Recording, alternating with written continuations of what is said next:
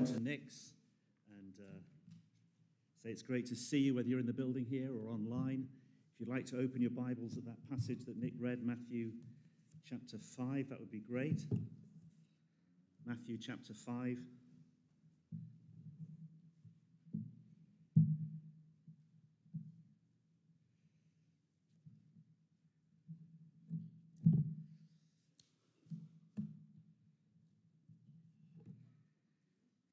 Tinsel around the microphone as well. I won't blame whoever decorated the church, but Matthew chapter 5, if you have that open in front of you, that would be great. I was um, walking a week ago yesterday in Elvaston uh, Park, Elvaston Castle Park, and with my wife. And um, while we were, were doing that, uh, through one of the gates, suddenly there appeared a group of, of walkers, um, a big group of walkers, probably you know maybe a hundred people. And from a distance, I just said to, to my wife, "Oh look, there's a there's a group of ramblers. It must be the local rambling club." Or something like that. But as they got closer, there was something significant, distinctive about them. They were all dog walkers. So I said again to my wife, oh, you know, interesting, they're all dog walkers. It must be the local dog walking club. Everyone's got a dog. And then we spotted that everyone, as they got closer, had a beagle dog. So this was the local, local beagle dog walking club in Elvaston Country Park on that Saturday morning. Every single person had the same dog. And if you think it's difficult to tell people apart sometimes, you try telling beagle dogs apart. It's even worse. But everyone had the same dog. Just before the, the passage we read this morning, we had the Beatitudes, the people who are approved of by God for the way they are behaving, the characteristics of blessedness and they are true of all those who are in the kingdom of heaven. Just as everyone in the dog walking group had a beagle, everyone who's a follower of Jesus manifests these characteristics, every single one. If you're a follower of Jesus Christ, if you're a disciple of Jesus Christ, these things mark you out. They define you. They are who you are. Is that you this morning as people observe your life, as people look at your life? Is that what they see? Poor in spirit, mourn, meek, hunger and thirsting after righteousness, merciful, pure in heart, peacemakers, and so on. But the interesting thing is, is that the, the beagle walkers, beagle dog walkers, had no impact on me at all. They went past and, and that was it. It was just over. It was just a, I mean, I felt it was a bit quirky, you know, but and apologies to you if you've got a beagle dog, if you're a beagle dog owner.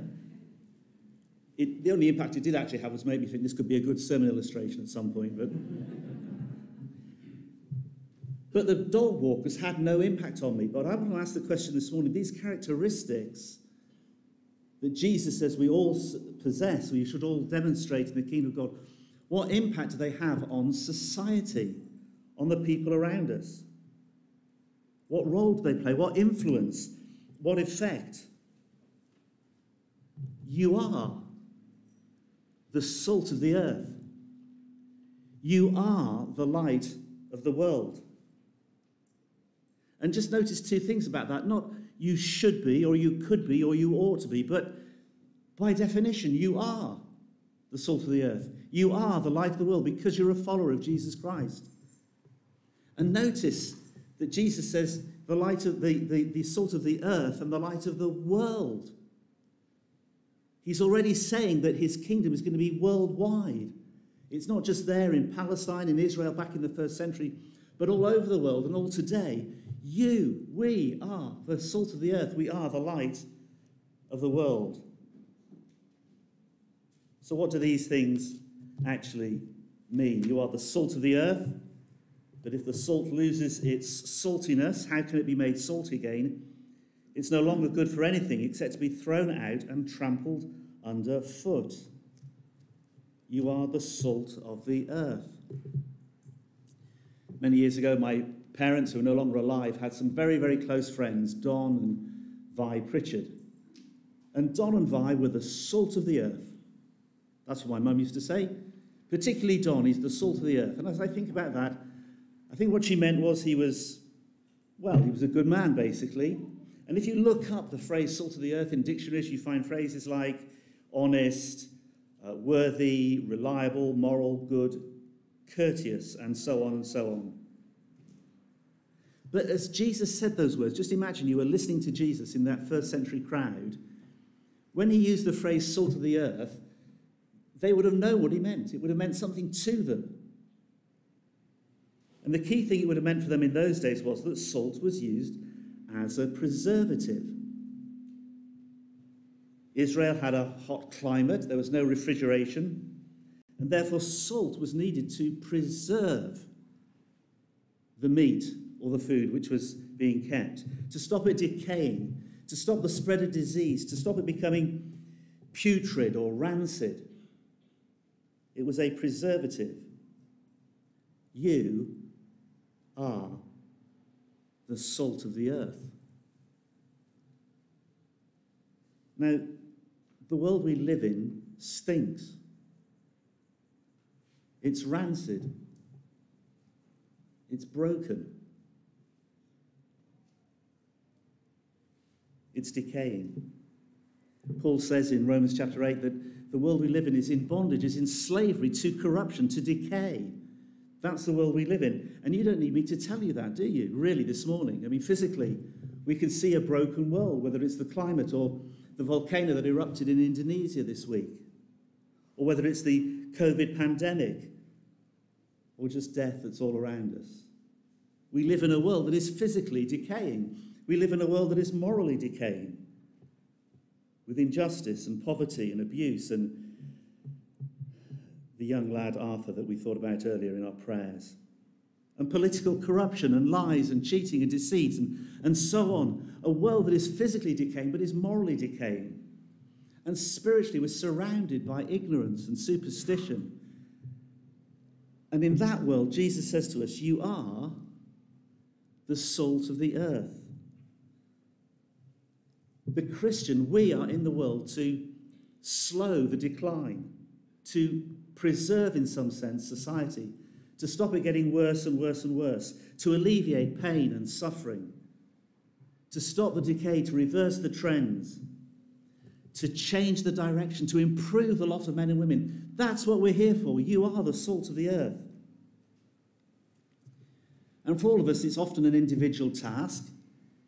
It may be that you're the one person in the place where you work who is a follower of Jesus Christ. And just by the fact that you're there, you add a touch of preservative salt to the culture of the office. Maybe language changes because you're there. Maybe practices change because that you're there.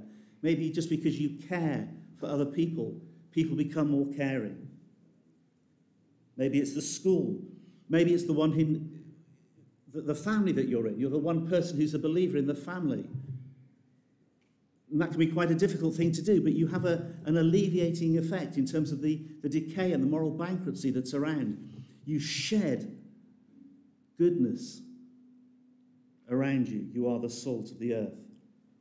It may be that you're going to be part of a, a working in an organisation that works to alleviate some of these problems with a specific role like Derby City Mission or Safe Families for Children or Upbeat Communities or Tearfund. And for some, you might be working on a national scale to bring about real change in the world of politics. So often, in, on a national scale, it has been Christians who've changed the nature of society. I was struck in looking at this passage this week by um, someone who said, It said with some justification that the only thing that saved England from a revolution as horrible and bloody as the French Revolution was the evangelical revival under the preaching and teaching of men like John Wesley and George Whitefield during the 18th century. We could have had bloodshed and a revolution as bad as the French Revolution if it wasn't for Christians being salt in their community.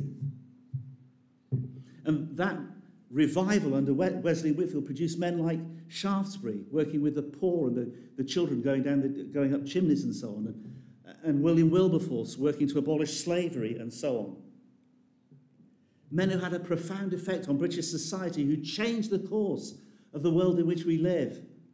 And just this week, I was reading uh, some words from Arlene Foster. You know, she used to be the leader of the DUP in Northern Ireland. And I'm not talking about her politics, but she said this Christianity doesn't call you to be neutral, it calls you to be salt and light about what you believe in.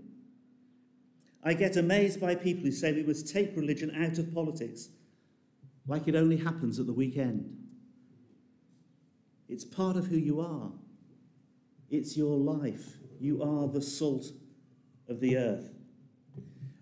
And some of the rhetoric that's thrown around in our society is that, is that religion is just bad for the world, it's just bad for society, particularly Christianity. It's, you know, it's the fruit of, or the, the um, cause of all wars. Now, most of the people who say that have done no research at all, have not really looked at society, have not really looked at history. But I was struck some time ago by um, an article about Rodney, from Rodney Stark, uh, I haven't read any of his books, but he's a sociologist of religion, and uh, he, he has done some, a lot of serious research uh, about how the, um, the beneficial social effects of religion, and particularly Christianity. And he demonstrates that Christians, just listen to this, are the primary source of secular charitable funds that benefit victims of misfortune, whatever their beliefs. It's religion, especially Christians, who dominate the ranks of blood donors and other pro social behaviours. It's religious people, but particularly Christians, who are far more likely to, to donate their money and time to socially beneficial programs and to be active in civic affairs. It's religious people, but particularly Christians, who are more apt to marry, less likely to divorce, and report high degrees of satisfaction with their spouses.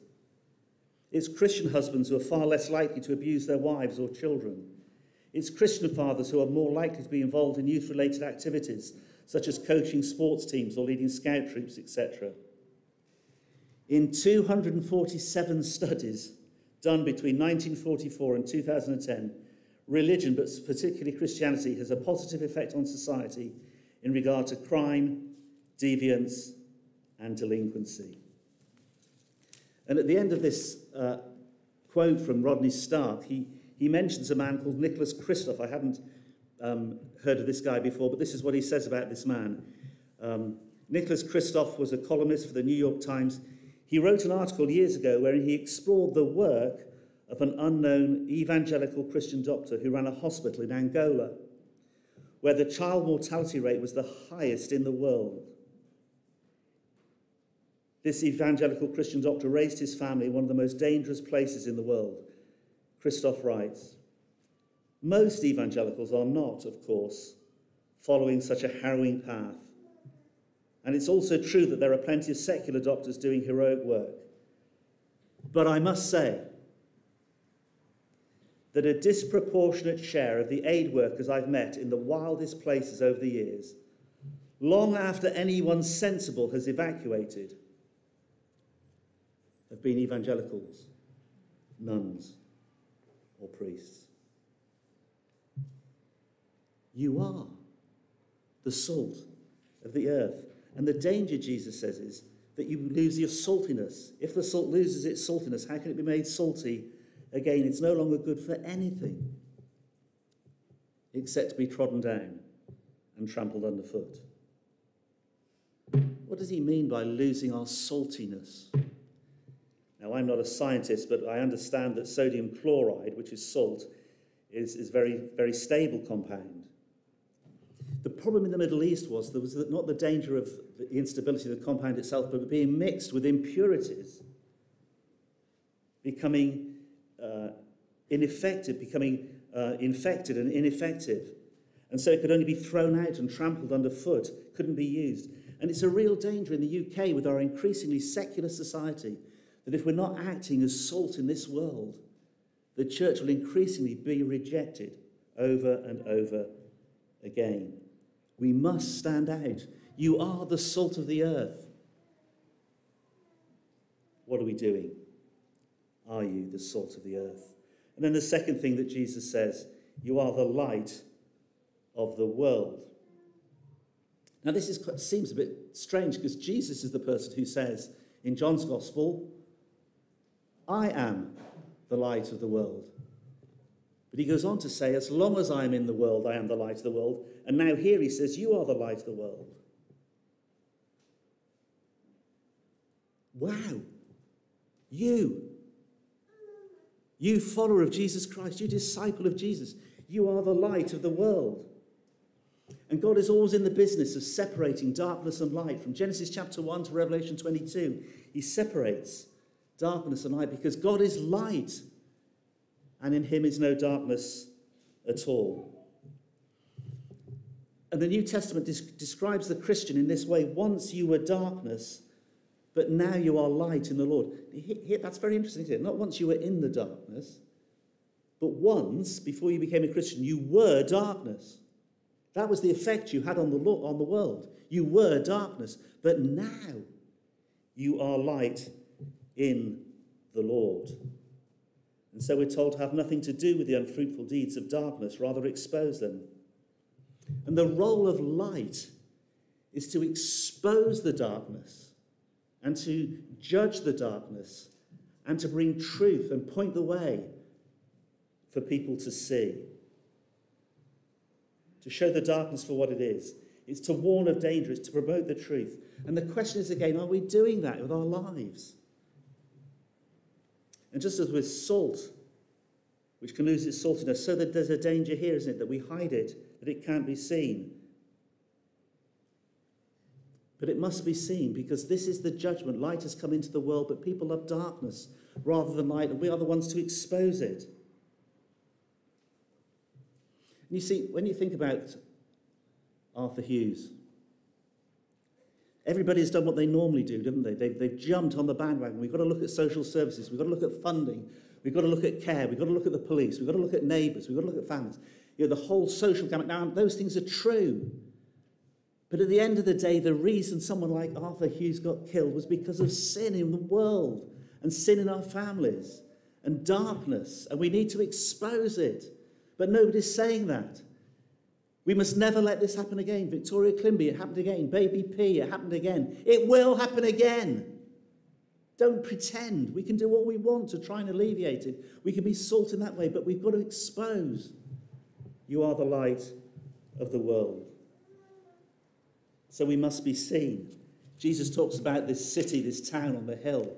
And it's very difficult for us, you know, when we see these maps of the UK and it's light all around London and light all around Birmingham and light all around Manchester and you know and you but you in the Middle East if you were in darkness you wouldn't be able to see your finger in front of your of your face until suddenly a city appeared a town appeared in front of you and there'd be brilliant light well that's what we're supposed to be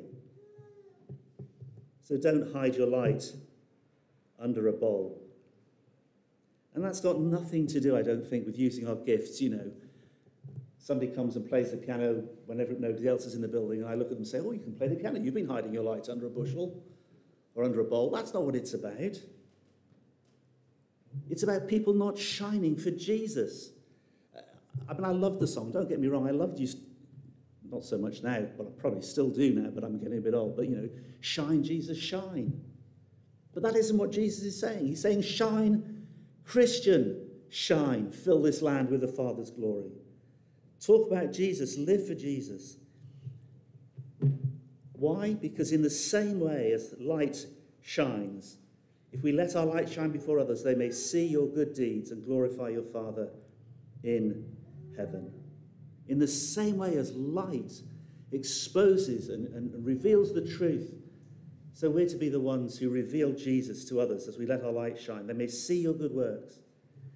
Now, it's very interesting in the Sermon on the Mount If you just turn over one page to chapter 6, we're being warned in verse 1 to be careful not to practice your righteousness in front of others, to be seen by them. So in that verse, he's saying, don't practice your deeds of righteousness, but he's talking about the motive. It's not to be seen by others. It's not so you can be patted on the back and say, what a great Christian you are, what a great person you are. No, let your light shine with a motivation that others may see the light and be drawn to Jesus. And it can be such a simple thing.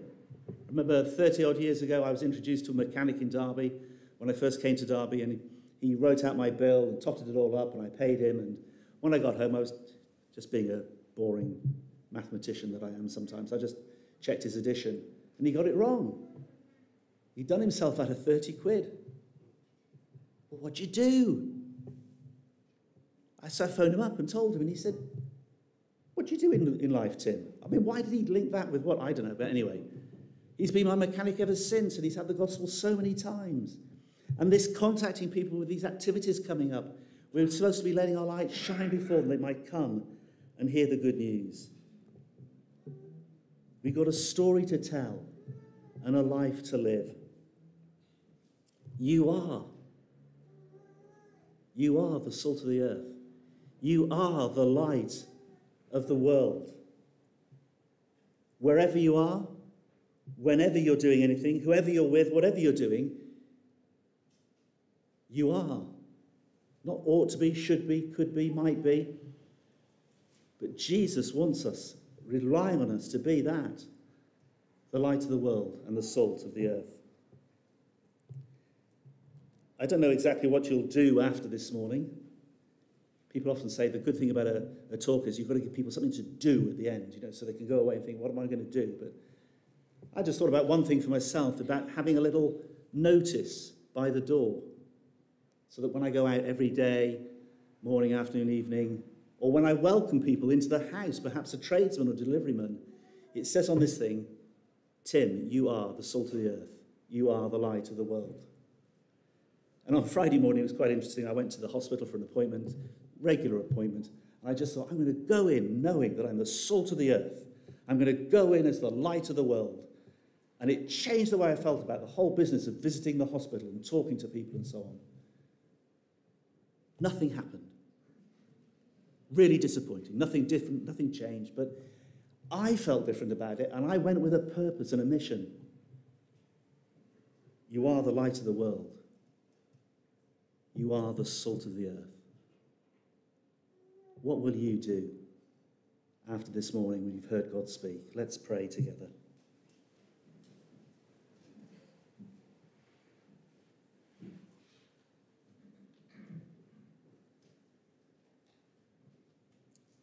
Jesus, we hear you on that hill, that mountain, speaking these words to us, to me. Father, it's a high calling, it's a brilliant calling, but it's great to belong to you. And we ache over the state of this world so often. Help all of us to ponder before you what it means to be salt and light in this world to live for your praise and your glory. Amen. Remain quiet just for a minute while the musicians come up. Let's keep our heads bowed and perhaps just meditate on what Jesus has been saying to us.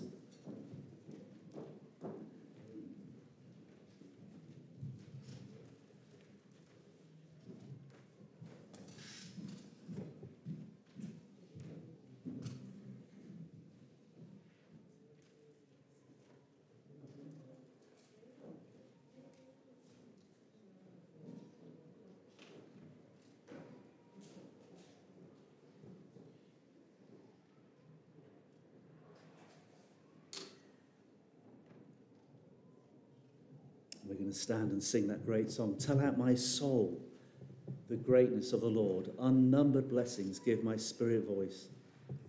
Tender to me the promise of his word. In God my Saviour shall my heart rejoice. Let's rejoice before him this morning, but not leave our Christianity here for the weekend, for Sunday, but then take it with us and tell out wherever we are the glory of the Lord. Let's stand as the music begins.